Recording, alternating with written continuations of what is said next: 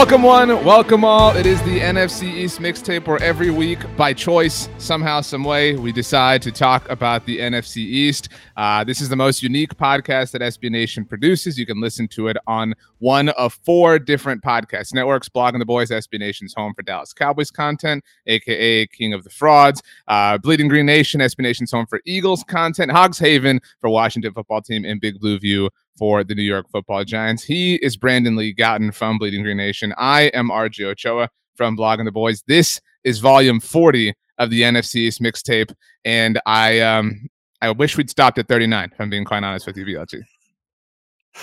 Oh man, I can't stop laughing. Uh, is the only thing I can say right now. I've been waiting for this moment since Sunday night a lot of listeners, RJ, have been waiting for this moment, as you've seen, I'm sure, on Twitter. So that's very good. Uh, I really just have one question for. Oh wait, what was that? Oh my gosh, someone's throwing trash at me. I mean, like, what is this to start the pod? That's crazy. Um, for those who couldn't see, uh, I just think I just had a, a, Gatorade bottle. Oh wait, and then there's like a piece of paper too, or something hitting me. You um, actually threw it in your face. Like you, you could have just made you could have just made the sound effect, but you actually threw that. it in your face. Someone threw it at me, and they probably did it because Dak Prescott said it's okay to throw things at people. So um, uh, wanted to start off the pod like that. But my one question for you was, how about them Cowboys?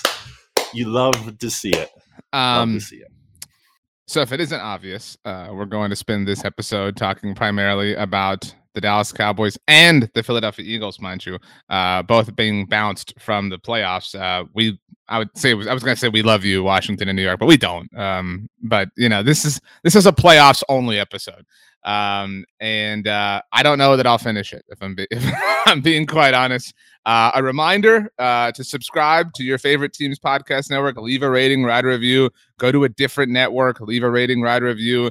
Troll the Cowboys. I don't care if you give us five stars. Say whatever you want. I really don't care do you want to start with the Cowboys, Brandon? Do you want to start with the Eagles? Do you care more about the Cowboys than you do the Eagles? Because it kind of feels that way. I see all this we, content up in bleedinggreennation.com that's Cowboys centered. I mean, you know, you got you've got a lot of stuff to do. I mean, we got offseason content to produce. I mean, geez, get a life, guys. Seriously. I mean, this this is embarrassing. Oh, have man. some have some team pride. I mean, we have to start in order, like we always do with the team that won the division. Extremely meaningful division win uh, for the Dallas Cowboys.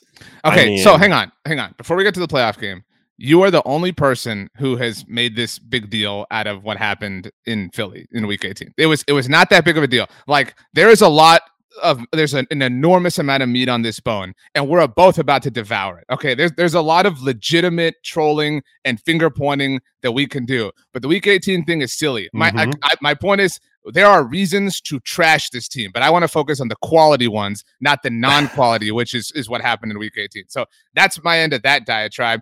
Will you allow me to go first? Can I get on my soapbox? Because I, I am oh, honestly. I'm look. I'm be honest with you, BLG. We get a lot of kind comments about the mixtape. You know what I mean? A lot, lot of people love this show. A lot, of, a lot of people say RJ BLG, you guys got some great chemistry. So I'm going to be honest with you here. I have purposefully, even though I've been on several shows already on our network, I have saved some things for this because it's that. Well, I know. All right, the, the mixtape is saved. I know. What a bunch of frauds! What a bunch of frauds! I mean, I am so so I'm going to record something for our own network um, that will go out on Thursday, where I'm going to kind of launch into this in a different space. But the the the last I don't know six, seven, eight, you know, demoralizing exits for the Cowboys have all sucked, right? And they've all been embarrassing, but they've all at least had something that we could cope with. And sometimes that is just like copium, right? Like we're, we're just like lying to ourselves, but it, it has at least had like Des caught it, you know, whatever, like blah, blah, blah, blah. Like there has been something that you can hang your hat on. Like, man, if only it weren't for that, it, maybe things go different. And you can kind of, again, you can lie to yourself that way. You can't do it this one. This game, you were outcoached, you were outplayed, you were outclassed, and you were you were bad. And, and they had every opportunity, Brandon. We said this after they lost to the Cardinals, who are frauds themselves. We, we, said this. This was their one chance before the playoffs started to prove that they were not just this team that beat up on these bad teams or whatever, 6 0 in the NFC East. I I'll, look, I'll be honest with you. Next season, I'll I'll tweet all the things out about dominating the NFCs because I I want the retweets. All right, but it means nothing. Like it's so meaningless. It's so lame that they just pick on these lower quality teams and then fold. And dude, they folded in the most predictable way. It was so obvious that Kyle Shanahan was going to hide Jimmy Garoppolo. They were going to focus on the run game. That Deebo Samuel was going to go off, and they did that over and over and over again. And spare me the loser take about the referees being involved. I am so actually embarrassed of the Cowboys themselves, but Cowboys fans who are like, well, the referee is is 60 years old and he's trying, you know, how how's he how's Dak supposed to handle the ball? Who cares? You like, look, I love Dak Prescott. I love, uh, you know, Amari Cooper, CeeDee Lamb, all of them. I love them all. I mean, I've got them on fantasy teams and jerseys and everything, right? These these guys are supposed to be the best offense in the NFL. They're supposed to be legit. And everyone's sitting here moaning and groaning, saying, well, if the referees hadn't done this, nah, hell no. They got the ball with two minutes and 42 seconds left, down by six three timeouts. They had 84 yards to go. Sure, that's a long way to go, but with your season on the line, you're supposed to be the best offense in the NFL. You're supposed to be an elite franchise quarterback. You got your big bag over the offseason. You have to go and you have to make that drive be the one. And not only did they not make it be the one, they barely got like five plays off. I mean, they had one completion in that stretch and and they completely and totally butchered it. I mean, there are so many layers to this onion. There's the stupid moment after the fake punt. There is just the non utilization of Tony Pollard, the forced utilization of Ezekiel Elliott, a complete and total letdown. I mean, there are times where you lose playoff games and you're like, this offseason is going to be really long. This is this is the most demoralizing way that a season can end in my mind. Where to begin? There's so many things to hit on here.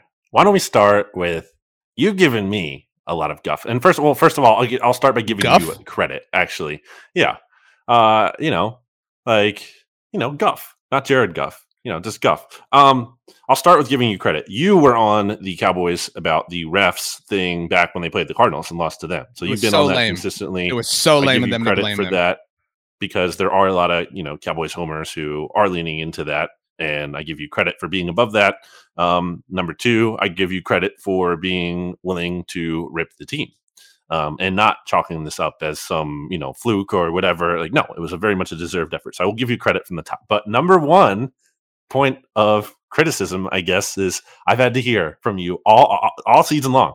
Oh, how dare! How could you pick Washington to win the division? And that was dumb. That always was like, what this was the best team let me talk, in the division. Let me talk. Okay, let me fine. talk. Go ahead. Go ahead. I hate the this. argument was never about Washington is amazing and I believe in them with all my heart.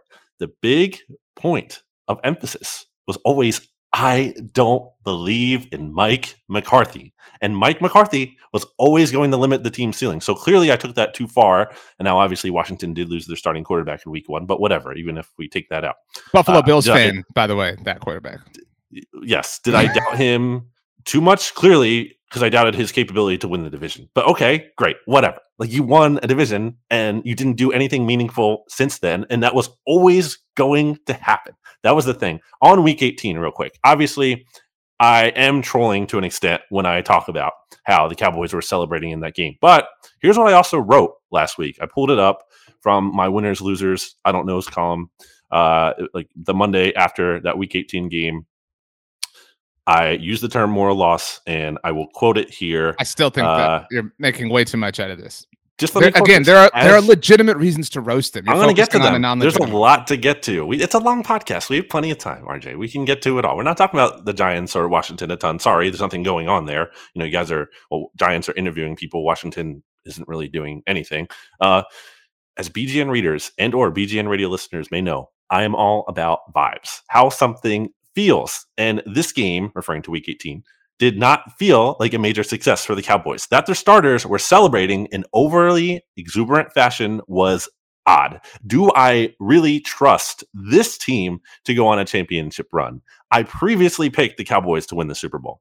I might need to clarify that prediction from winning the Super Bowl to their Super Bowl, which is apparently that game. Again, I okay. felt like the vibes were off. They were. That's no, the reason they lost.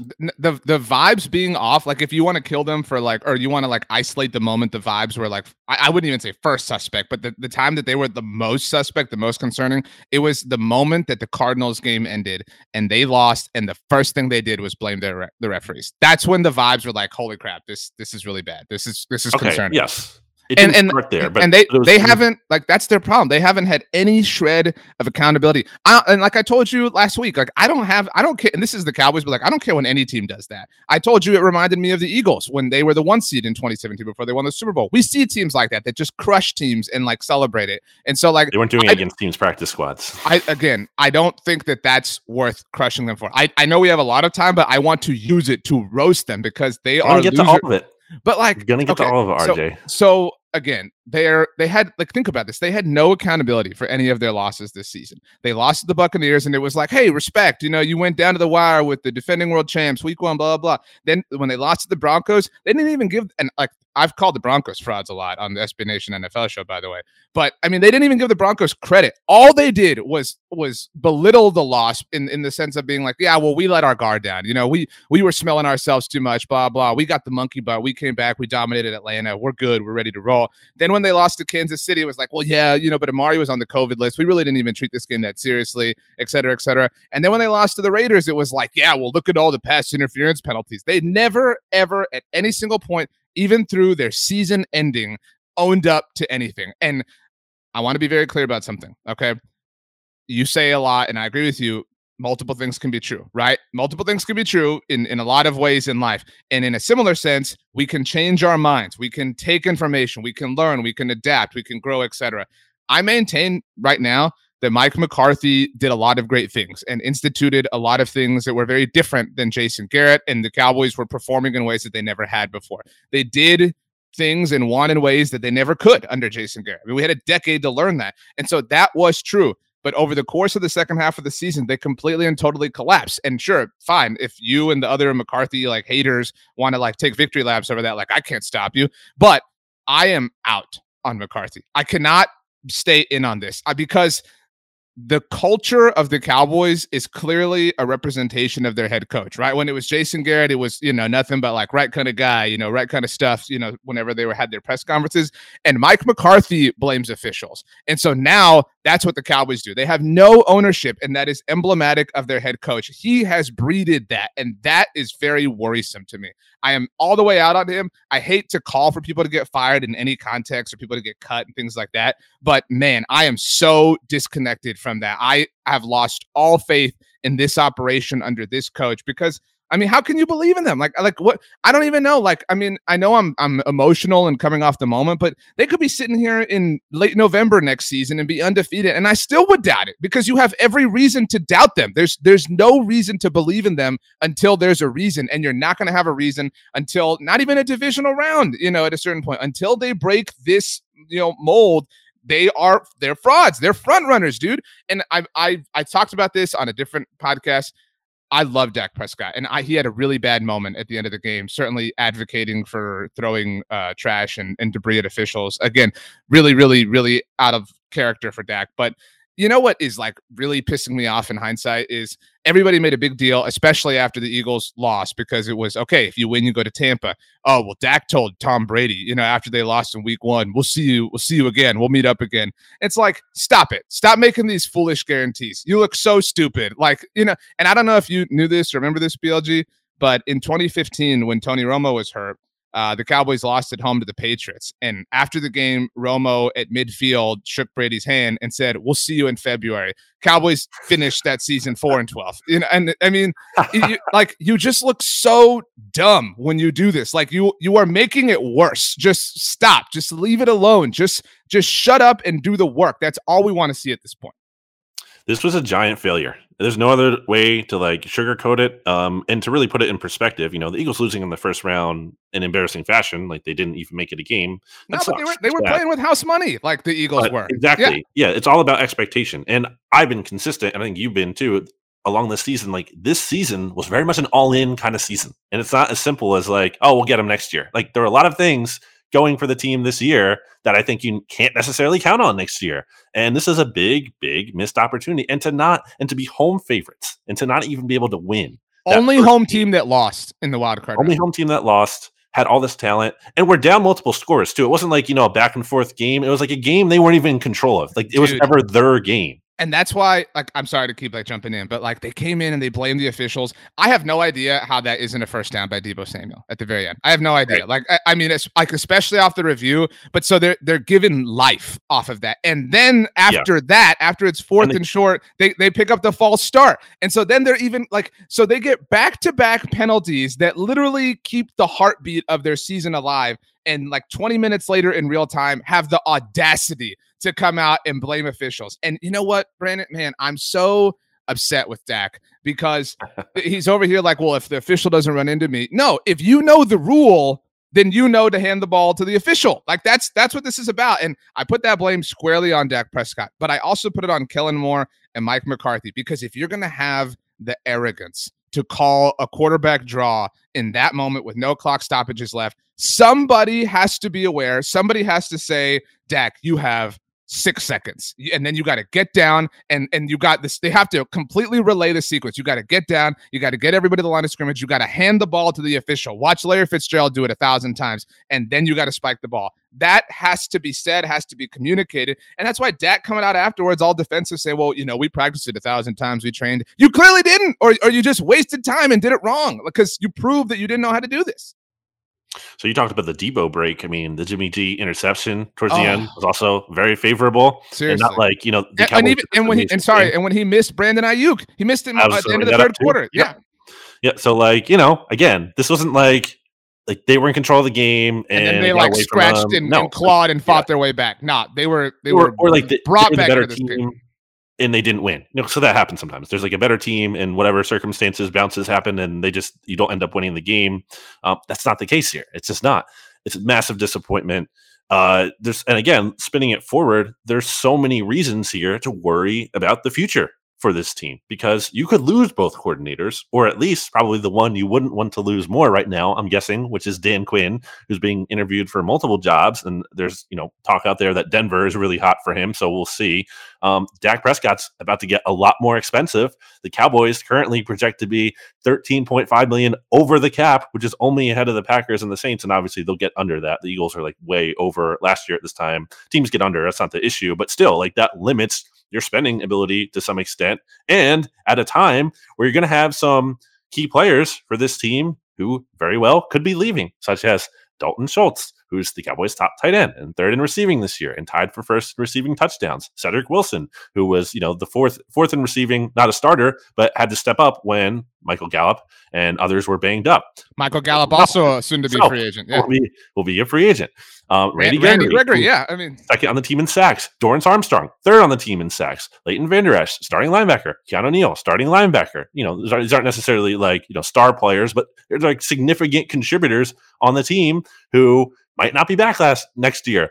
And I think the Cowboys, generally speaking, had like favorable injury luck. Not to the point like you know where everything was perfect, but it wasn't like their season was decimated by injury. Um, also, another couple concerning things no repeat winner in the division as we know since 2004 not just you can't i know like you can be like well we we could be the team to break that and i think there's a chance i think the cowboys are not going to be a terrible team next year but it's never a given it's just never a given for any team in this division so you can't just assume it's going to happen and i think the most concerning thing out of everything and why blaming the refs is meaningful more than just because like it's a bad look is because, because, they think they're right. They think they're doing the yes, right things. Is because it's it's it's a signal of delusion, and it's it's a team that's not ready to look themselves honestly in the mirror and address the things that need to be addressed, and a team that feels like, well, we kind of just got bad luck or we got screwed. We're doing everything fine. We just have to run it back. We'll be okay. And maybe the Cowboys will be okay from the standpoint of they'll lose these players. They draft really well.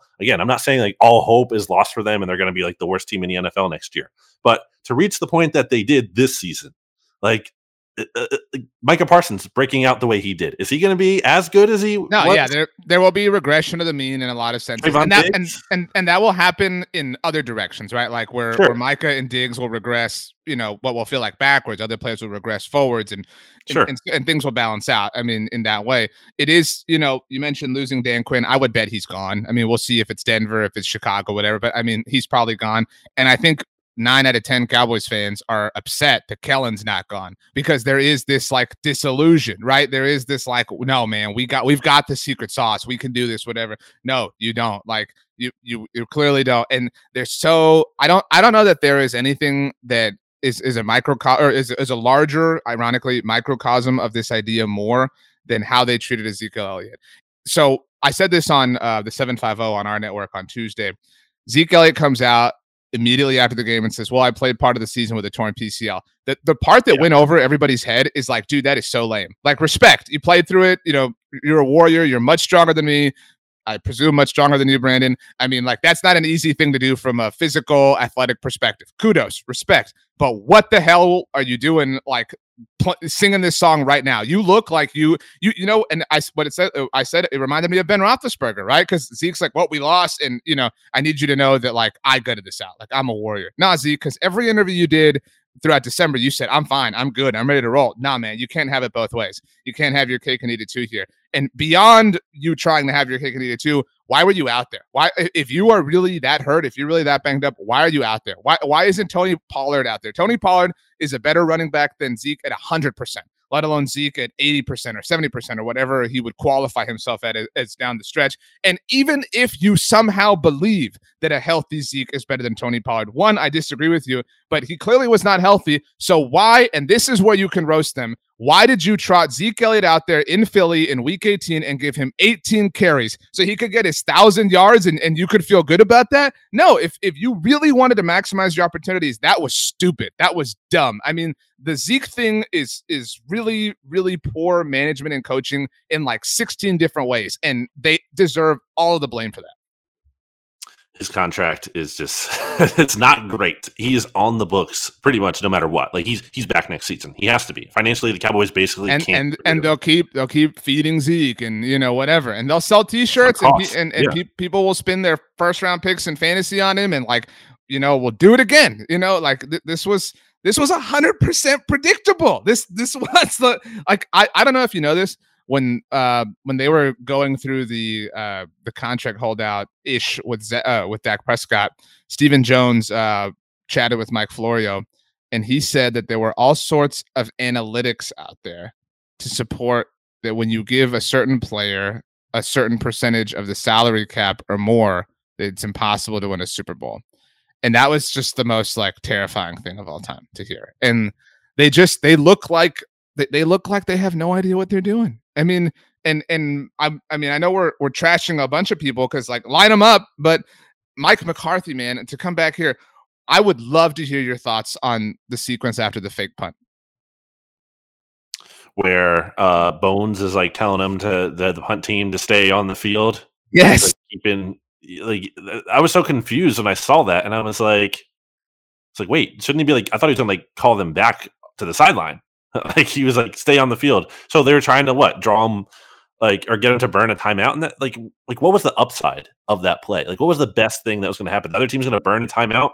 That, that's not really important because the other team is a lead anyway. Like it's not like I, just don't understand. No, what what yeah, what what you need there isn't for them to burn a timeout. What you need is the time. You know what I mean? Like every Cowboys yeah. fan was complaining at the end, man, if they just had more time. You know what they would have had more time if if yeah. they had not wasted it on the on the play after the fake punt. I mean, it was so stupid and embarrassing. And and they the Cardinals did it to them two weeks before. And so Mike McCarthy thought, well, you know, I'll just copy this. You know what I mean? Like, and I'll look like a genius. And like, man, it is just it is so it, I, I also I've I've been so hard on Bones because of his insistence on Greg Zuerlein as the team's kicker. The best player you didn't even mention um, him when you talked about would be free agents, but um, the best player on the Cowboys on against San Francisco was Bryan Anger, their punter. He would not have even been their punter if Bones got his way. Yeah. If, if Bones had gotten his way, he would have had Johnny Hekker there, who's a fine punter. I'm not trying to, you know, bag on on Johnny Hekker, but like that's the problem with these people is they just they have their decisions and they don't want to consider anything else, and that showed itself all throughout the game. Yeah. Um. Elsewhere, uh. So so on the Zeke thing, by the way, too, to wrap up on that, like 18.2 million cap hit like that's a that's a place you would look typically to kind of restructure that deal and free up some space in the short term but you can't do that because if you're doing that you're putting more money into the future when even you can realistically move on from him in 2023 but it's not like get out of jail free. Like there's still a decent amount like a significant amount of dead money it'd be 11.9 um, if they cut him or and no one's trading for him. If they cut him before uh, June first, and obviously, you know, if they post June one it, there's there's more flexibility moving forward. But still, um, that money wouldn't come until after June one. So not great. And then the other thing is that I want to revisit is the Dak Prescott of it all because I think he's getting off a little too easy throughout all of this. Not only because I don't think you're reading the right things. I mean, we're all we're all very upset with Dak. So I mean, from, from a national places. level, yeah, I can't speak to blogging the boys, but like from a national level, I'm just seeing like Mike McCarthy get crushed, and like I'm not seeing a whole lot about Dak. Dak Prescott, by the way, let's give him a big round of applause as the the uh taking the baton from Trubisky as the MVP. I love that award is my favorite thing. It's just like the most disrespectful kind of honor, quote unquote, you can get in like you lost you, and you're getting this trophy. You realize and, it's it's destined for Carson Wentz next year. Like that's that's destined to be the MVP next year. I mean, Carson Wentz isn't making the playoffs next year. I'm just saying. The playoffs on what team is he on? He's not going to be on the Colts. I don't. Anyway, that's Washington. Um, uh, we'll see. I did see, by the way, uh, here's a, here's a Washington thing for anyone of our Washington listeners who happen to be listening. Probably not. Uh, I did see on Hogs Haven they were interested in Derek Carr, who which is like that's uh, something you've been saying. So so there you go. Look forward okay. to that, Washington fans. On, on the um, Dak thing, I want to. Re- I want to. Re- I didn't even get into it. Well, no, I want to trash him with you. So I mean, I want to get well, in on this. well, my point there is that like what did I say when we did most overrated players back in the NFC East in the offseason? Dak Prescott was my pick. And what was I saying leading up to the year where I was like, I don't know, man, this injury thing is kind of weird. And I don't know if that's ultimately what kind of caused him to falter down the stretch. And I said at the time, I'm not really worried about how he's going to do early in the season. I'm worried about this taking a toll through as the season goes along and him kind of fading out. And, you know, when you talk about Dak Prescott and the money he's making and the playoff results he's had, I mean, it's not great when you consider it's one win against a team that was very much not trying to do everything they possibly could to win that game when Pete Carroll refused to throw the ball with Russell Wilson. It was running into like a brick wall of the Cowboys defensive line like 50 times. And like that's just one win. And I think also I had a confidence the Cowboys weren't going to win this game at a certain point because they aren't a team that can play from behind. Like we said, they are front runners. When they get out, and to their credit, when they get out in front, they're hard to beat. But when they get from behind, they're done. Like there's there's they're probably not coming back. So uh, yeah, I think that's another big issue here. Not to say that you know you have to move on from him, obviously, and, and you can't because you're locked in financially. But it's pretty disappointing that a guy who's making this kind of money and got this big payday has one playoff win so far to show for it. I mentioned when they got the ball back, they were down 23 17. There was two minutes and 42 seconds left. They had all three timeouts. So they also had the obviously the two minute warning and they had 86 yards to go. What I didn't mention, but it was true, obviously, Nick Bosa, Fred Warner, both not on the field. I mean, like, what what more and, and like I even tweeted like in, in, that moment in real time, I tweeted like, "This is it, Dak. This is your moment. Like, go be elite." Because like if they had done it, I mean, you could have been like, you know, people like you would have like poked holes and been like, "Well, there was no Nick Bosa, there was no Fred Warner," but like the narrative would have been the narrative. You know what I mean? It would have been like, "Hey, he win, he did it, whatever they want." But this was that drive again. Season on the line. You're, you need a touchdown to win. You got two minutes forty two seconds, three timeouts, incompletion of Dalton Schultz. Why are you throwing it to Dalton Schultz instead of Amari Cooper, CeeDee Lamb? Okay. Dalton Schultz for 38 yards. Respect. All right, now we're cooking with gas. Sacked. And then they hurry and like squeeze in a play before the two minute warning when they should have taken the time to reassess because this is the most precious possession of your season. So, right before the two minute warning, throws an incomplete pass to CeeDee Lamb, throws an incomplete pass to Zeke Elliott on third down with the season on the line. Why are you throwing it to Zeke with the season on the line? Then on fourth down, has this heave. And like, this is also what's bothering me. All these Cowboys fans, like, man, well, Dak almost pulled off this amazing fourth down throw to Cedric Wilson. Yeah, but he didn't.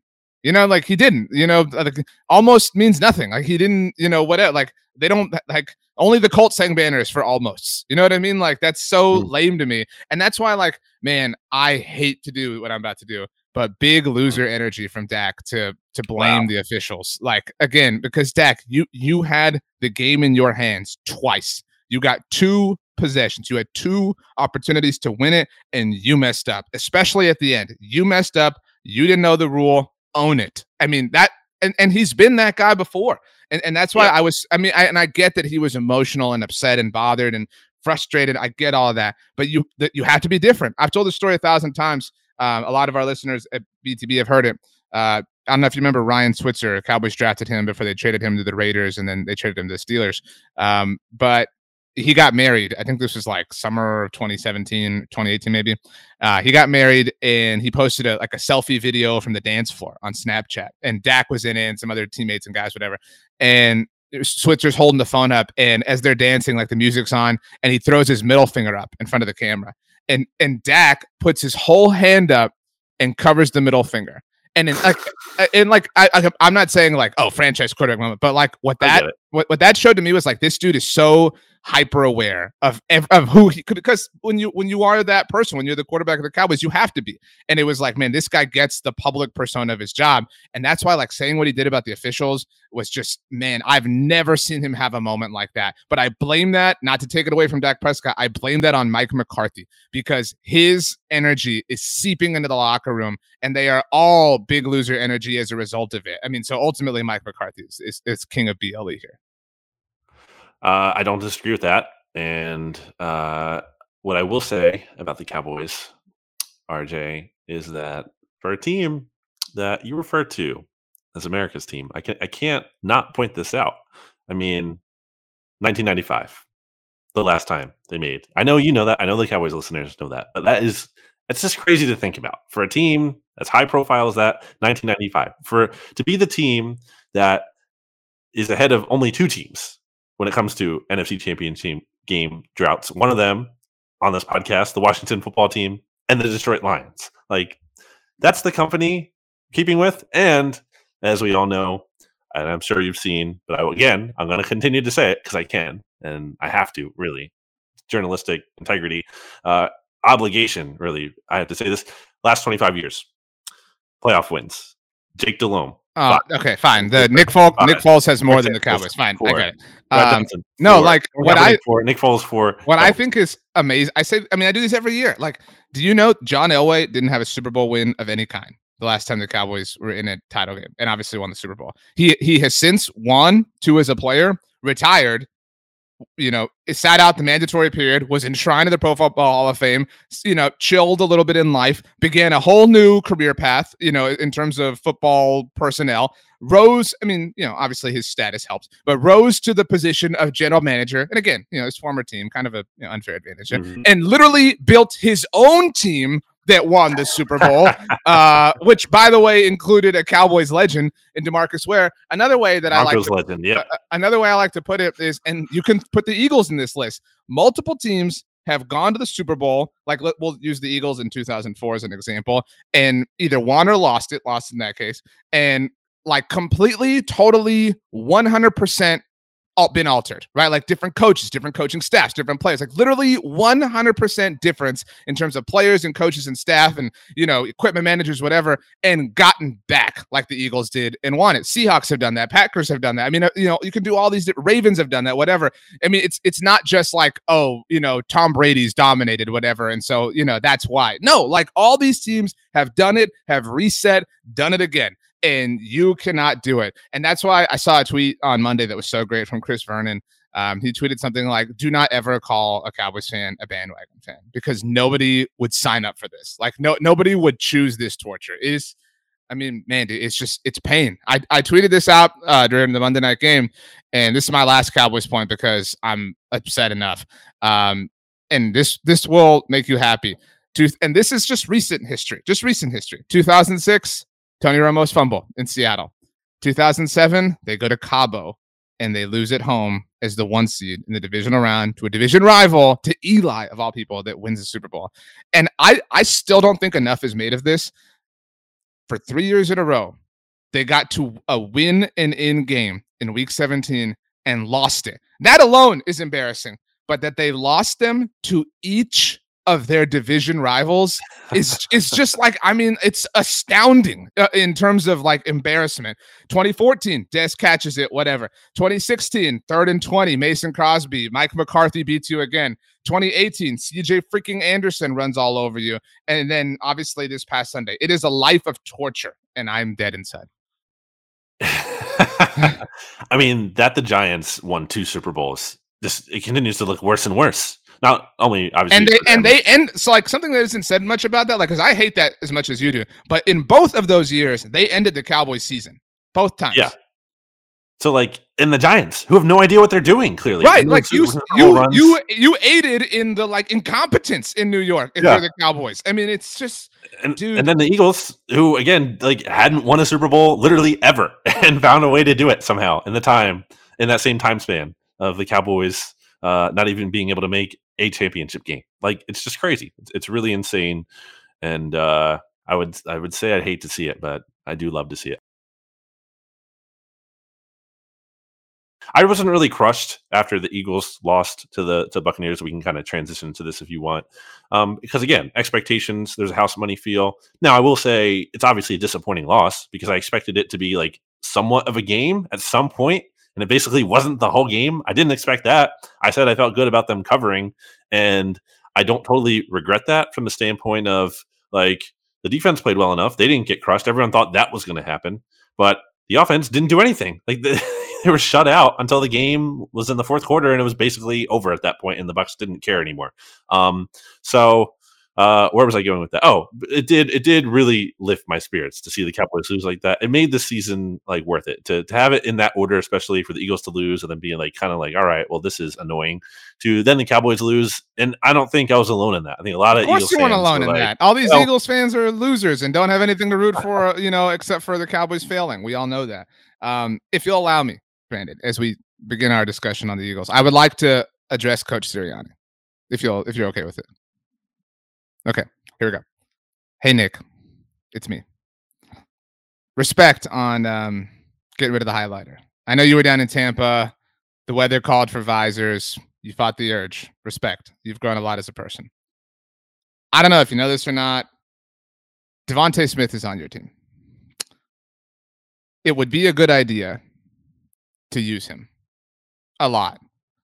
To like, you know, maybe use him so much that he's like, Coach, I'm tired. Like use him that much. You know, don't like physically exhaust him. Like make sure he's he's nourished and hydrated and all these things. You know, get him the proper rest and and you know rehabilitation here, but use him. You know, like we we don't we don't need Quez Watkins. We we don't need Jalen Reagor. We don't need these you know Boston Scott moments. I just want you to play a game where you look like you realize that you have an incredible wide receiver on your team because I don't think you know it. All right. Now, you and me, Nick, we've come a long way. All right. Maybe we'll vacation together in the off season. My wife and I just had a baby. Maybe you can show me how to, you know, draw him a couple pictures with some of your highlighters. But DeVonta Smith is on your team and not using him is criminal. You should be arrested for this in football terms, of course. I, I, mean, football. Like, yeah, yeah football go to you, you have to go to football jail if you don't utilize DeVonta. Like, and that, like, I, I don't know about the Cowboys, but like, how Brandon can like the Rams just throw it to Cooper Kupp a thousand times, or the Packers can throw it to Davante Adams a thousand times, or the Vikings can throw it to Justin Jefferson a thousand times, and the Cowboys won't do it with Amari or CeeDee or whatever, but the Eagles won't do it with DeVonta Smith. Like, why did you draft him? Why they they like? It is astounding to me that the Eagles have spent their last two first round picks on wide receivers, and that they still have not adopted the philosophy of utilizing the best one. Jalen Reagor, speaking of first round receivers, just just I can't see him in an Eagles uniform. There's no there's no point. What what more is there to see here? He he freaking sucks so much. Um, and to your point about like all these other guys are getting force fed, a lot of those guys are veterans. Let's take them out for a sec. How about Ja'Marr Chase? Great, How about Kyle Pitts? How about yeah. Jalen Waddle? All rookies who are getting force fed. Like you can force feed those guys, but somehow it's so you can't even be like, well, he's young, you know, whatever. Even no, like, Cal- like Calvin and, Ridley got force fed as a rookie with Julio Jones opposite yes. of him.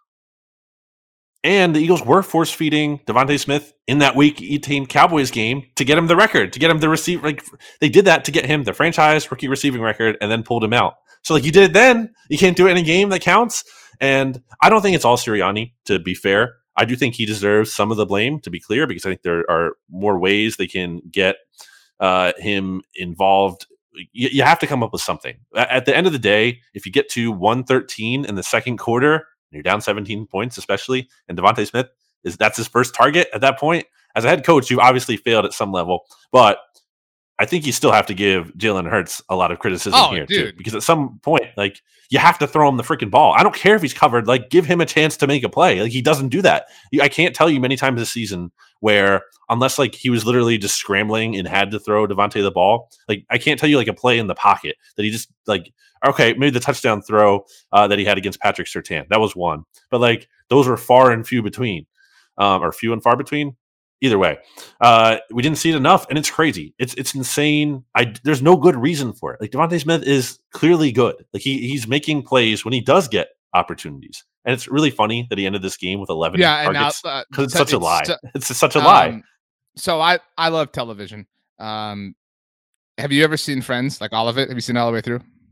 Okay. No. Well, I'm sure you've seen at some point, like at least like in like intermix somewhere. There's a Thanksgiving episode. I've seen some episodes. I know right, there's a, an episode, a Thanksgiving episode. It's called the one with the with the football. They they go together to this park and they play like a kind of a just you know football scrimmage, whatever. I've seen this okay. one. So yeah. in the game, uh, they're playing guys against girls, three on three.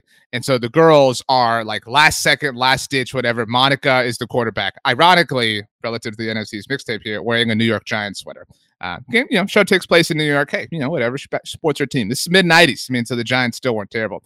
Anyway, uh, so Phoebe has been the better receiver all day long. You know, she's she's you know, I don't know, she's Jamar chasing this thing up, and Rachel has been terrible, like all awful, just terrible, terrible, terrible. Uh, Rachel Green, shout out, you know, Rachel Bleeding Green Nation here. Um, and so the final play, the final play of the game Phoebe is being double covered uh, of the of the three defenders that are possible on the field. She's got two of them draped all over her, and the third one is blitzing Monica. Rachel's wide open, just standing there. Monica's thinking like, do I throw it to her like she's completely wide open, or do I just chance it to Phoebe in double coverage? And so she throws it to Rachel. Rachel catches it, game winning touchdown. Everybody has Thanksgiving dinner. Huzzah!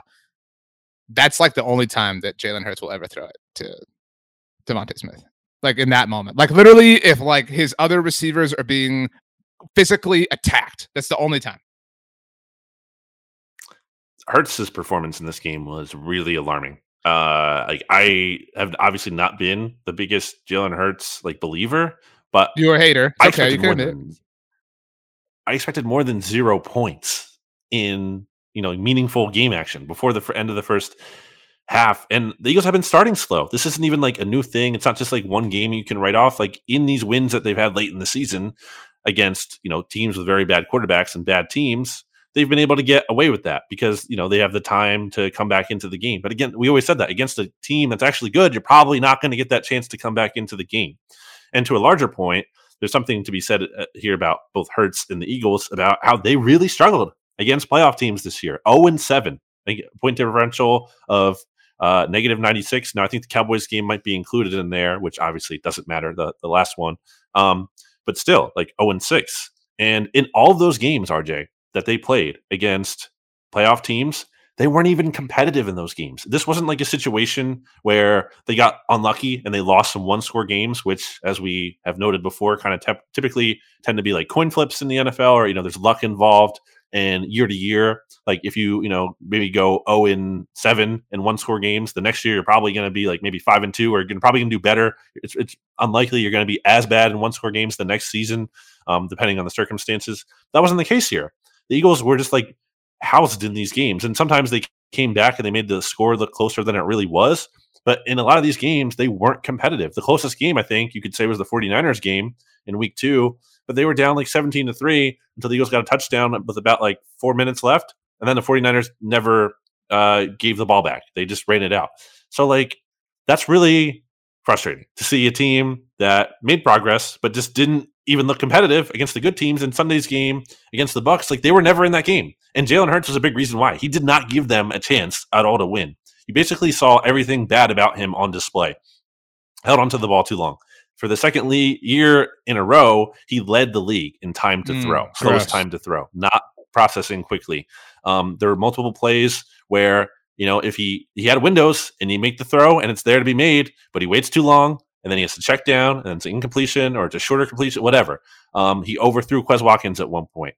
Issue with touch and accuracy and everything. Um, the turnovers, so some poor decision making.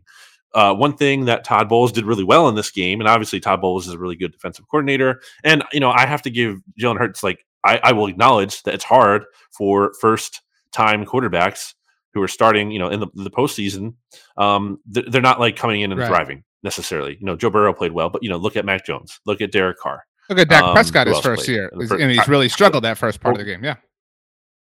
And then Kyler last night in Monday Night Football. So I'll allow that to some extent, and I get that. I'm not, but no, I'm not expecting perfection. I was never asking Jalen Hurts to put up 30 on the Bucks. I'm saying like, can you not get shut out and not turn the ball over twice and not like have the Eagles in a position where they're not in the game at any point? Like that's not too much to ask to me. So um, it was really bad. It's really concerning. I I think Hurts just is what he is, man. A lot of people want to talk about how he's young and how he can get better. Like he can to some extent, but what to what extent? Like the arm strength is never going to be amazing. The processing speed, I have a hard time. It's going to be amazing when it's been the slowest in the league two years in a row. And I don't know if you saw this, RJ, but I tweeted this earlier this morning at Brandon Gowton on Twitter, and I asked two questions here. I said, uh, are there any recent examples of a team being very patient with a quarterback that they were clearly on the fence about and like waiting paid off? And a lot of people responded to this. Uh, or, or sorry, the other question was, and are there any examples of a team moving on too soon and really regretting it? Can and I try? Can I try to answer them? Because I didn't. I didn't see the, the, tweet this morning. Okay. Okay. Sure. So the first, the first yeah. question is uh, examples of a team holding on to or holding on forever and it working out. Right. That's the question yeah, like they were on the fence about the guy. You know, it was clear like they were like, eh, you know, what do we do about this guy? Kind of like example like the Dolphins would be with Tua, or clearly the Eagles situation because there was rumors about you know Deshaun Watson dating back to last offseason, Russell Wilson to like, or even maybe Trubisky, um, or like you know someone who was like clearly on the fence about. Like people say Josh Allen, but I don't think the Bills no, were ever on no, the fence no, about him. I and think, also, uh, he's a freak right. show. I think an answer again. I, I don't think there's a perfect answer, but the closest I can come is Derek Carr. Ironically, like with the Raiders. Eh, yeah, Derek Carr, who just right. finally made the playoffs for or played his first playoff now, game. And then the other one, a lot of people so, uh, said. So or, this one ahead. is uh, a team regretting moving on too soon, right? Yeah, like we moved on um, too soon. Contextually, I wonder if Washington regrets moving on from Kirk, but probably not. But again, contextually, I, I think that yeah, that was a unique. Yeah, the only too. legitimate answer because you can't say Detroit. I don't think they regret it. Like you know, it was it was time. You had to move on. The only one that works is probably Ryan Tannehill. Yeah, and like he played 88 games with the Dolphins. And like do you really think the solution in Miami there was just to keep him longer? Like I think they saw what they needed sure. to see and he wasn't going to have success there. I think they moved on from him at an appropriate time. And he was a backup when he got to the Titans. And just in case anyone forgot, it's not like, you know, he was this total stud that the Titans like stole away and, and like, you know, was their guy from the jump. He was playing behind well, Marcus And he Mariota. was very he was very um, tactical about choosing that situation. Like he went and chose a lame duck, you know, in front of him that he would have an opportunity. Yeah. Like and that that and, like elevated like his not that he's not good, but it elevated his aura and that he like saved them. You know what I mean? As opposed to just coming in day one. And also, like, come on, like Derrick Henry is being right. there is also like well, a very. I, I came kind of close to answering too. both questions. I think I deserve some props. And then the Cousins thing to kind of touch back on that really quick. Like Kirk didn't want to come back to Washington either, so that's something that needs to be said. It's not like they even just gave up. Like he, the, the bridge was burned. Like he didn't want to go back, so that wasn't even happening. Um, and I think he even came out and basically said that like the, the year before uh, he was done there. So I don't think there's a great example. And my point, what I'm getting at with all this is, I think too many people are willing to be patient when like you're probably just wasting time. I think more often, I think you might be able to find some answers to those questions I asked. I think you can find way more answers where the opposite is true. And when teams moved on and it was the right thing, the saying often is that it's better to move on a year too soon than a year too late. And I just feel like the Eagles are kind of w- going to waste another season here with Jalen Hurts. Like, what are we really going to learn about Jalen Hurts that we haven't this like next year? Like, is he going to be night and day better? I just think that's so unlikely. And I don't think the Eagles are going to go into this offseason with him as their plan A and they because they that would be crazy to me. They shouldn't. I think he's going to end up being their fallback plan that they're going to have to rely on because I think it's going to be tough to get Russell Wilson or Deshaun Watson or whatever the Eagles try to do. And obviously, the draft isn't you know a super inspiring answer. Um, but I just think it'd be crazy if the Eagles just look at this and be like, well, Jalen Hurts is young and he needs more time. And I don't think that's how they think. So I don't think they will. But I can't believe so many fans are willing to say that. And I guess it comes from a place of like wanting to see Jalen yeah, Hurts. trying to like will it into existence, right?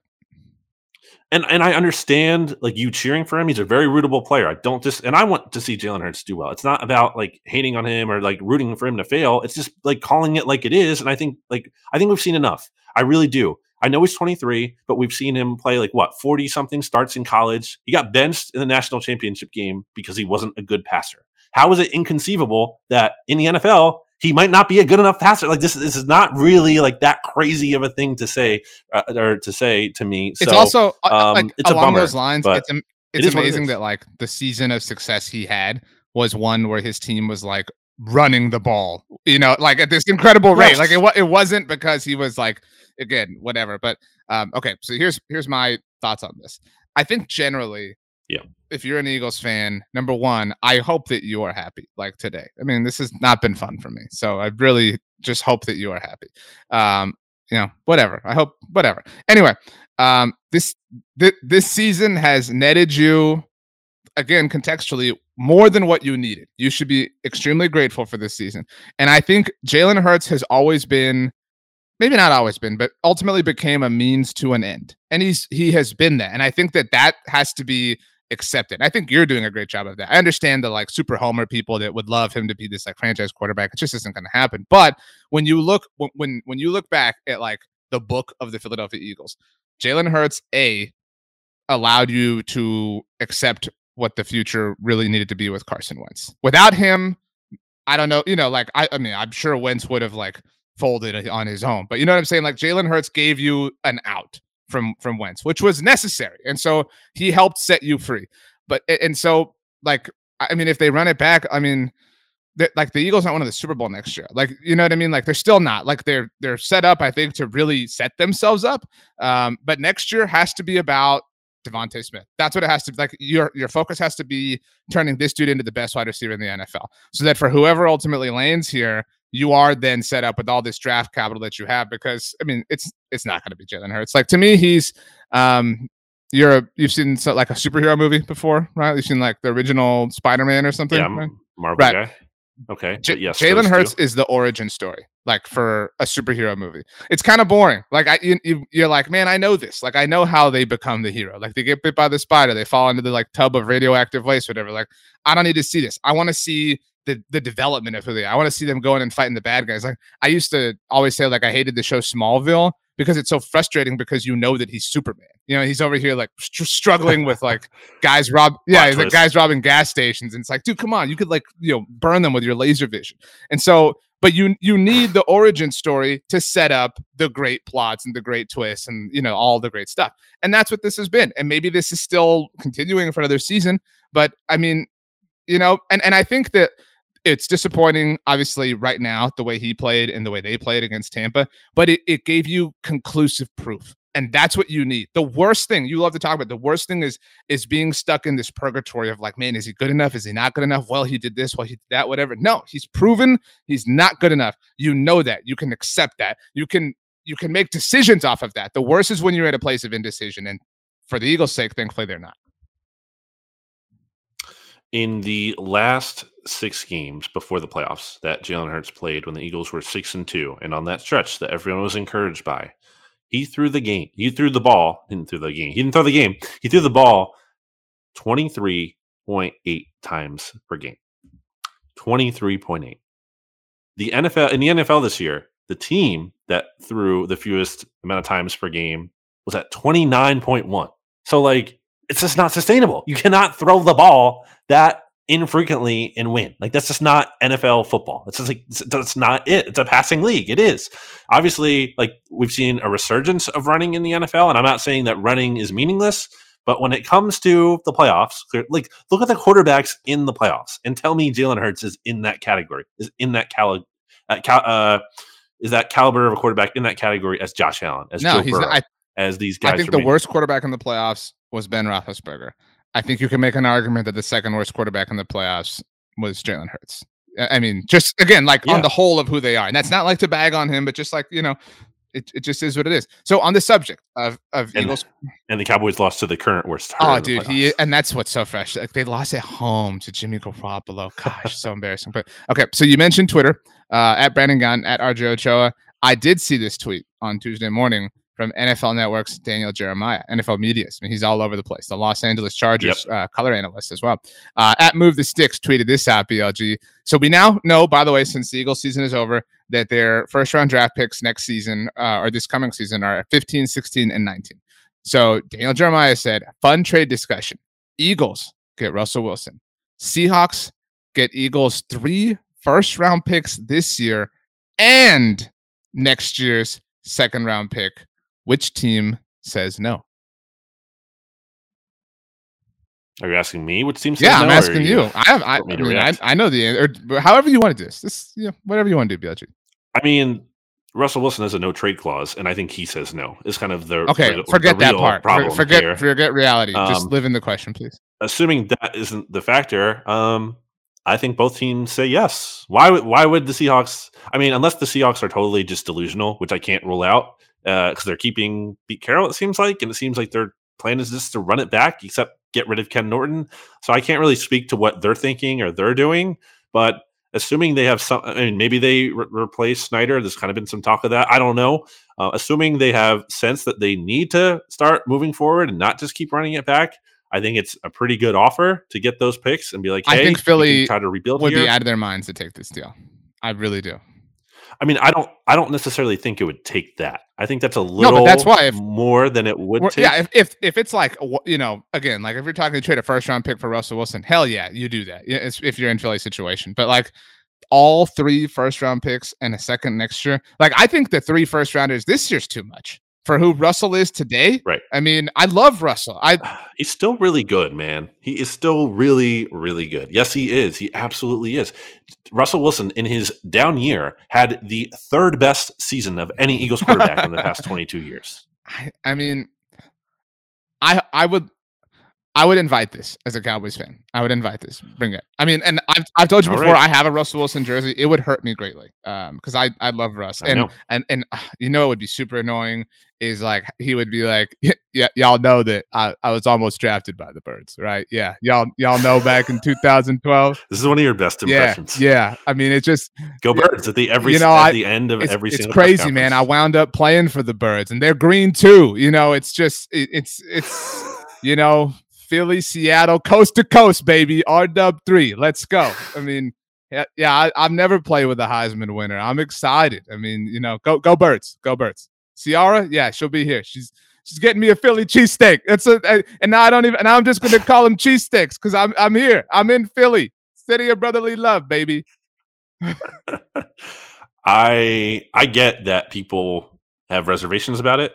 I'm not like I can't rule out the disaster scenario, but there's no perfect move. Every move you do has risk. Like I think people think because like you inaction is risk or, or risk free. Like if you just stick with Jalen Hurts, like that's not risky at all. No, that's very risky because you're risking that you're not going to find a quarterback answer you're, in the future. Time. Like that's everyone risking. is. You're wasting a whole season potentially, and there's no guarantee that there's a light at the end of the tunnel with this thing. Like who knows that they're going to be able to get someone in 2023? I mean, I, have been saying that like if you stick with Jalen Hurts, you have to trade for a pick next year. One of the you can't use all three picks in this year's draft. If you're sticking with Hurts, you have to get a first round pick next year. But that takes a team, another team like to tango on that. So you can't necessarily even guaranteed get that. Although, you know, you think you would be able to if you can trade back, but that all depends. And then again, like what's what's waiting for them in 2023 for sure as a free agent or trade option? And again in the draft class like what is there for sure? You don't know. So you're just wasting a whole year and then you're getting to a point where it's like well maybe there'll be an option at that point? Like to me that's really tough. And when there's a future hall of famer sitting on the table potentially for you i don't know how you can't try to really go strongly for that. And i think an interesting thing about daniel jeremiah saying this i don't know if you know this rj and your cowboys fans listeners know this that Daniel Jeremiah used to be an Eagle Scout. And further, he actually used to be, or he was in the running for the job that Joe Douglas had as the Eagles vice president of player personnel back when Howie was put back in power uh, in 2016. And that's significant because, like, and actually, like, not even in the running, Howie wanted him. Like, that was Howie's guy for that pick. And apparently, Jeffrey Lurie was like, no, you can't have your guy. You have to hire someone outside the organization. But point being here is like, I think Daniel Jeremiah tends to be like plugged in to, to how he and how he thinks and everything. So that he put that out there was interesting to me. Um, I'm not saying it's a guarantee it happens. I, I tend to think that Russ will not want to come to Philly. We haven't heard any buzz about that from his end, like actually wanting to come here, which matters because he's the no trade clause. But I just don't know how you can just be okay with running it back with Hurts and feeling like we'll definitely find the answer. Like you might not, and then you might be stuck for a very long time without a quarterback. I just don't. I think it's very naive to think you can just easily get one later. You can build the defense and you can just add a quarterback whenever. Like that's that's not a simple thing to do.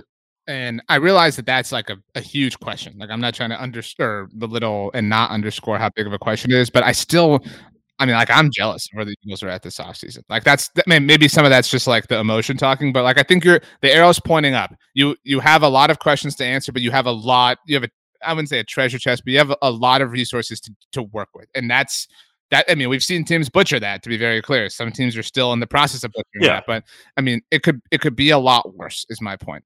Um, and and not only butcher that, but like when we talk or when you talk about butcher it, how about the team on Sunday that lost to the Buccaneers with their 2016 first round pick, not on the team, Carson Wentz? Obviously, you got a future first out of that. So, okay, whatever, but that's not helping you beat the Bucks. Your 2017 first round pick, their most memorable play from the game being a roughing the passer penalty on Tom Brady that wiped out a third and 10. Yeah, he had a great play on Tom Brady at one point in time in a playoff game.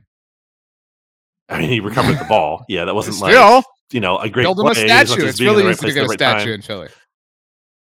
Anyway, Derek Barnett is four and a half sacks in his last 25 games. So not what you're really looking for out of a first round pick and will likely be gone this offseason. 2018, they didn't have a first round pick. 2019, Andre Dillard played one special team snap. That was his only snap in this game. Your 2019 first round pick. And an offensive tackle got hurt. Like Lane Johnson missed time in this game, but Andre Dillard can't play right tackle. He can only play left tackle, which limits his value. Doesn't not versatile. So he only plays one special team snap. And then your 2020 first round pick is Jalen Reagor, who actively makes the team worse. So like those, you know, DeVonta Smith obviously looks promising, but you didn't even use him. But like putting, you know, DeVonta Smith aside, those last four or whatever first round picks, you're getting zeros. You're getting not only you're getting zeros. Again, in Reagor's case, you're getting less than zero. You're getting negative value. Like to have all that nothing really hurts, and it doesn't necessarily manifest that season. Like when you make that pick, but in the case of Derek Barnett, because the Eagles won the Super Bowl, it's it's what people talk about. If you want to say well, you have to wait to judge a draft class, well, this is what happens. Like you're seeing the effects of not making those hits down the road, and then you're left without premium talent to beat a good team like the Bucks. So I think that's another kind of underrated thing from the losses. Just like you know, like where are the where are the star players, and and you miss these opportunities to get them, and there why should there be full confidence that you're going to hit on them this offseason? Right. I mean, yeah, I that, that's what I'm thinking is like you got three first round picks, but like you kind of suck at this. Like, so why should anyone believe you got? This? I mean, I will say that the 2021 draft class looks good early on. Like DeVonta Smith should promise in, in a uh, in a really big way. I mean, they haven't gotten him the ball enough, but he did the most of what he could. Landon Dickerson, I thought, looked pretty good and was part of obviously like one of the best offensive lines in the NFL. Um, Kenny Gainwell showed promise. Milton Williams showed some promise at the end of the year. So I will give Howie credit for last year's draft class looking good, but I mean, you look at all the misses, and you can't just assume that it's going to happen. So that's that's the thing, and that's another reason why too you can't just assume like I think too many people think about the Russell Wilson trade. It's like, well, it's three defensive studs or Russell Wilson. It's like, well, you're probably not going to hit on all of those picks. Which isn't to say you should just throw right. them away, but you can't just act like we're going to get an all pro or all pro player at all these picks. But no, in that not. sense, if you are going to trade them, they are never more valuable than when they are than right now. You know, because the, the moment you put a name on them, they it's like driving a car off the lot. You know what I oh, mean? Yeah. Like right now, they they right. represent opportunity, and there's there's not a, a price you can put on that. Um, I think this is a a good thing to kind of wrap up the show with BLG. I just saw this tweet, and I'm so sad that I have to read it to you right now. Um, don't look at Twitter because I I want to see your face when I read this to you. While we were recording, the account at official NBA refs, um, which I, I guess serves as the like NBA referees uh, Twitter account. They got 108,000 followers, so it's not like some you know it, you know weird account that got verified. I've never seen this account before, but anyway, this is their tweet verbatim. the NBRA, which I assume stands for National Basketball Referees Association, um, NB, the NBRA condemns the comments by Dak Prescott condoning violence against game officials. As an NFL leader, he should know better. We encourage the NFL to take action to discourage this deplorable behavior in the future. I mean, he should be fine. Oh, agreed. He, I he totally agree should be fine. 100%. It is pretty bad too from a Philly fan perspective to see that and know that like the Eagles fans would be being like crushed 10 times over, a billion times over if this happened in Philly. It's just like a, that's an easy trope. Like people say that it's like everyone's tweet basically when something like that happens, but it's true. Like that would be happening in this scenario. So, yeah, I mean, Dak needs to be yeah, fine. He he was he was wrong. He should issue an apology, honestly, he, too. Like it's not the fine isn't even enough. He has to apologize for what he said because it was embarrassing. I mean, and I didn't get to say this earlier. And like you you talked about the emotions of it all in that moment, and I get that. He's a human being. But first of all, he wasn't even like joking at all. He wasn't smiling. So I didn't love that. Like he was dead serious. And also, this is what you get paid the forty yep. million for. Like you, you get paid the 40 million to kind of put the emotion side and be the face of the franchise. So I don't want to hear that like, you know, it's okay because he's a human. No, like that's kind of the that's that's what comes with the territory of being the face of the Cowboys. Um, so there's no good excuse. nah, all. it's weak. I mean, and then like I, all my mentions on Sunday night were filled with like, "Back off, you're being soft." Like, nah, man, this is not cool. Like, you know, like you you can't like just just lose just lose and and complain all you want like you i think it's lame but you can complain about the refs and talk about how bad they are at their jobs but like advocating or condoning or even joking about condoning about that like that's super lame. Like you're right like if an if an eagles player did that cowboys fans would be calling them for them to be put in actual jail not football jail. So it's true. um what else? I mean can we leave yet? I mean nothing going on in Washington, really, from what I gather. You know, just no moves to really be made there. They're not like you know hiring a head coach or anything or GM, right? Or anything. we are. Um, they need a quarterback. Like two weeks away from the new name, so. Oh, I do. Mm, so they. I do have uh, one last Cowboys thing to say. Since I mean, there's nothing to say when it comes. There's definitely nothing to say when it comes to New York. I mean, they're interviewing all these people. Well, they they're interviewing like what, like nine. They've interviewed like nine GM candidates so far, so that's where they're. At. Um, but uh, actually, on the subject of the Giants, this is also related to the Cowboys. Uh, Matt Rhule uh, needs to hire a rock star offensive coordinator. I mean, you saw that report. He is interviewing Ben McAdoo for the job. So almost, almost Eagles head coach Ben McAdoo, who the Eagles were ready to hire instead of Doug um, But so one thing I, I, it's it's hard to admit this out loud. I don't think Dak's even going to win comeback player of the year. I think Joe Burrow won it. Yeah, I know, but he won but MVP. That is award. He, you can't double up on awards. He seemed like a lock. By the way, the the, C- the Seahawks did MVP. just officially fire Ken Norton Jr., former Cowboy. By the way, um, okay. so I hate everything. Great.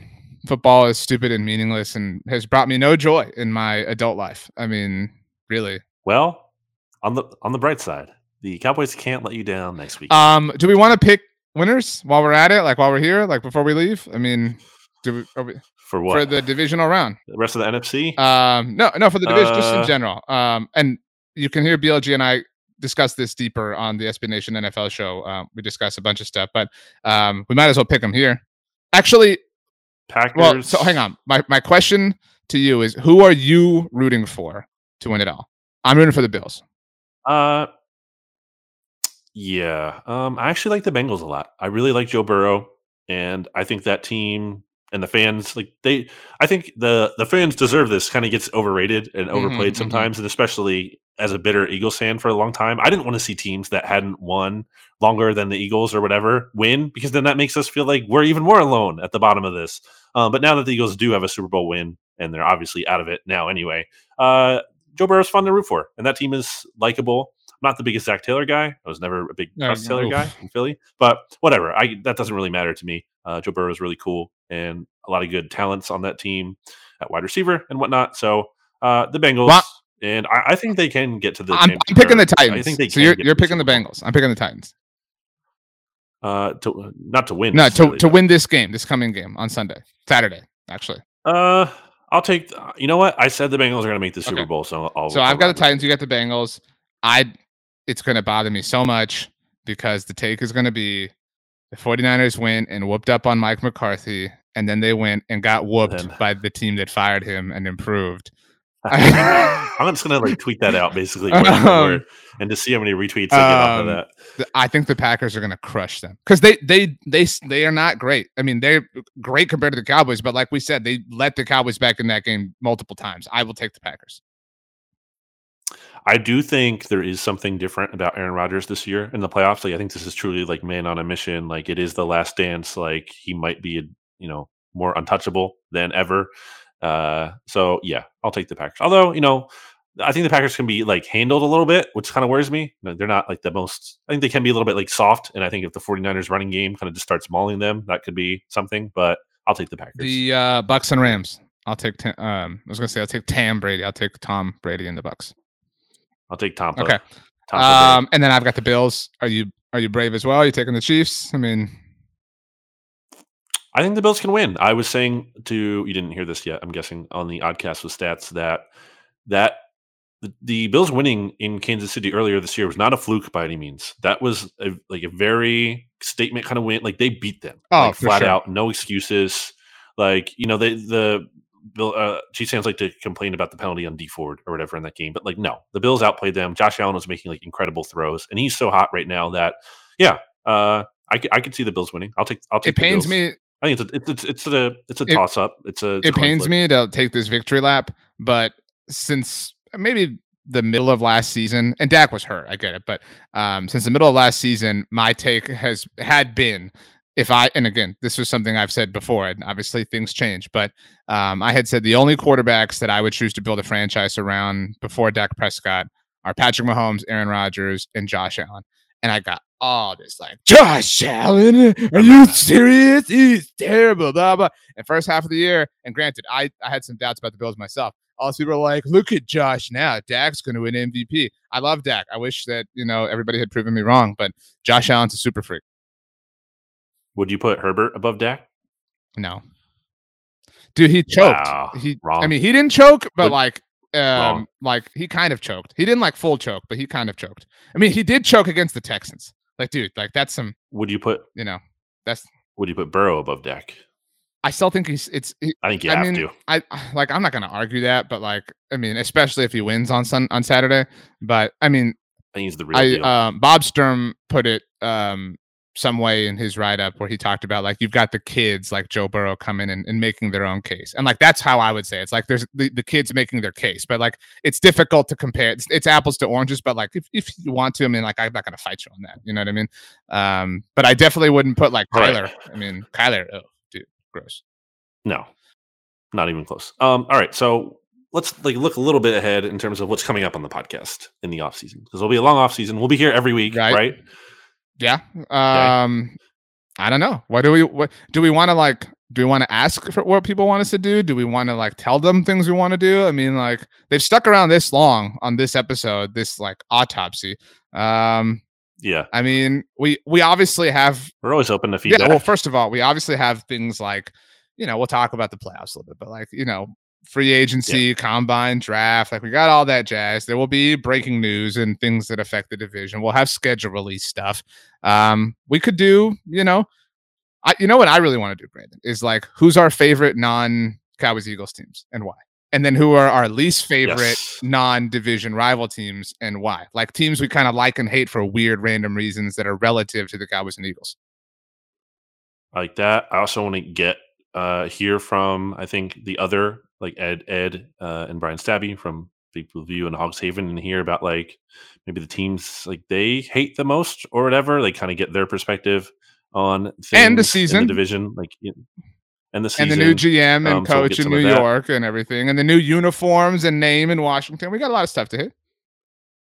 There's some reviews that we'll have to get through that we probably missed that we'll, we'll hit on those. Maybe we can do a mailbag episode at some point. That could be we'll fun. still have our, uh, we never really our all that. NFC East team, most overrated players, most underrated players. Those. Um, I will tell you now, we, yeah, DeVonta Smith's not making the all NFC East team. Sorry. He will. Um, there is a. I feel like we need to do an, an emergency NFC East podcast at some point. I don't know what that looks like. Um, but I feel like there well, has, has to be, to be an emergency for us to do the emergency show. I mean, right? But I'm I'm wondering what that would be. I'm trying to think like what that Did, might be. But we have to. I don't do know if we had this conversation on the show or if we had it offline. I think it was offline, but like Demarco signing with Philly is like a great example of like an emergency. Yeah. Okay. One. So right. we did something like that or you know honestly it might just end up being something that like breaks on a tuesday like on a recording schedule like you know, maybe during free agency, like something really big happens and we just are going to record anyway. So we do it. Um, so maybe it's just like that, which is kind of cheating. But yeah, so a lot of good things coming up on the podcast. I think we, a lot of good feedback. We can also listeners to interrupt you. We can also circle through uh, the opponents that the NFC East will play this season and talk talk to the sure. experts from those sites. Uh, you know, get the kind of 101 on those teams and what the Cowboys and Eagles have in store for them when they play. You know, well, they'll play the Titans uh-huh. next season. Will will it be the AFC champion Titans? Who knows? But yeah, and and what those teams think of the NFC's teams, the outside perspective. You know what I think we should do, BLG, um, is we should do, you know, because look, the NFC East mixtape is a show of the people, right? I mean, that's what we're here for. We are We've always right. said that. And you know what? We love the ratings. We love the reviews. Wherever you're listening, whether it's Blogging the Boys, Bleeding Green Nation, Hogs Haven, Big Blue View. I have not run this by BLG, but if you leave a rating, you write a review. Obviously, if you're a subscriber, if you leave a really great review, maybe you come on the show one week. Maybe we talk about your favorite NFC mm. East games. Maybe we we you know wow. wh- why not? Let's get weird. Let's get crazy. Who you know we could figure it out. We're gonna reward our listeners by doing work. I mean, you're gonna. Well, have to why not? Like it's this is a show of the people. Like that's that's what it's about. Sure. Um, yeah, maybe yeah. maybe we step up our game and incorporate some video in the off season because people want to see. That'd be good. Uh, once the world is kind of maybe at one point in the future, hopefully back to normal in some capacity and it's safer, I would love to do a live pod, uh, both one in Philly and one in Texas. But again, that's kind of down the road. And, even if it have to figure out even if yeah, before that, maybe we do some sort of live pod online. You know what I mean? And we and we have sure. people here, there, whatever. We pull them up on stage to talk. I mean, you know, eh, there's a lot yeah. of stuff coming down the bend. We're not. Why would we go anywhere? We're we're these sickos. It was a good, obsessed with this. It was a good first season for the NFC East mixtape. Although, you know, whatever, put the, the football, the teams part of it aside, I think the podcast ended up being really good.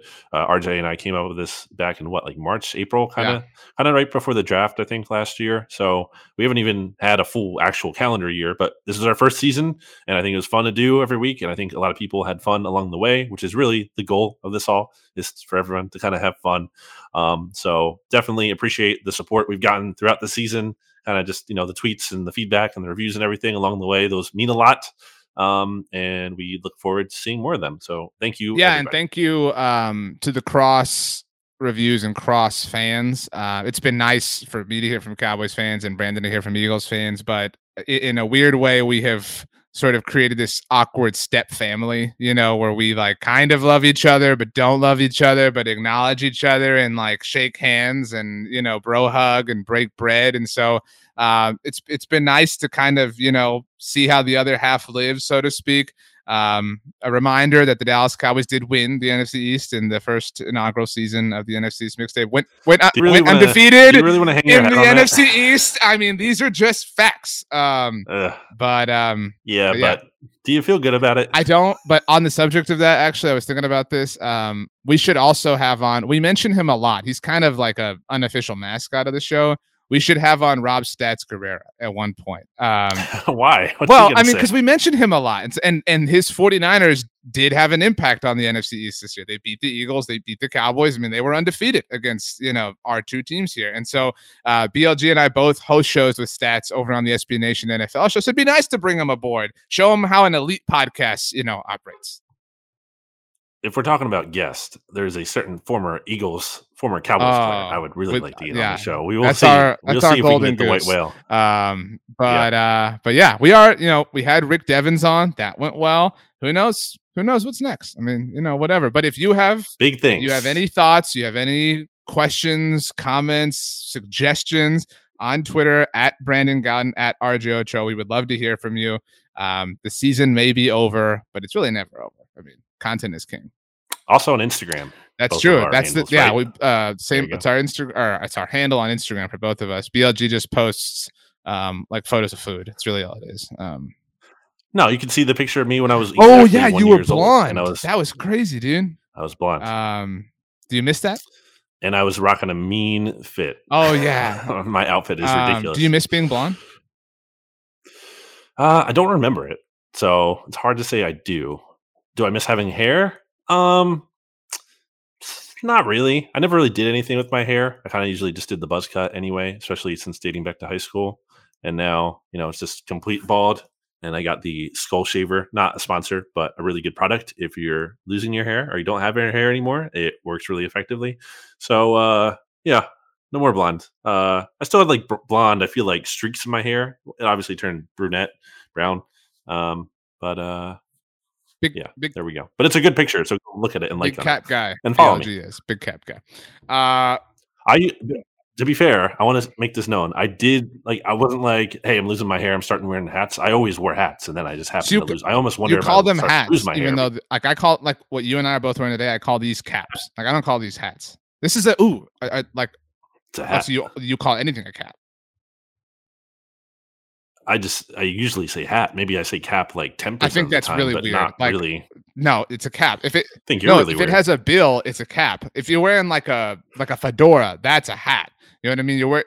Why would you be wearing a fedora? I, mean, I don't know, but um, have you ever seen? I think you should leave. Uh, no. The TV show or Netflix? Oh, okay. Well, you're missing out. anyway. um, but yeah, like if you're wearing a fedora or a, a toboggan or something like that's a hat. But if it's got a bill, a toboggan. it's a cap. A toboggan's like a beanie. No, it's a sled. No, it's like a beanie. Um, a beanie is a beanie. No, it's not. It's a toboggan. We've talked about this before in, in Canada. They call it like a toque. Oh, I, I thought it was a toboggan. That's right. I'm, you know. Anyway, yeah. it's a cap. Um, and that's no cap. You know what? You know what's cap? The Cowboys. I, I, already made the. I already made the pop culture cap reference before you did. Sorry. Um. Okay. Brandon Lee Gowton. The final uh, final eight words belong to you. Make them great. How about them Why? Cowboys? Why? What does your hoodie even say? It says something stupid. It's ugly. What does it say? What does the hoodie say? Tell us now. Nope. Later.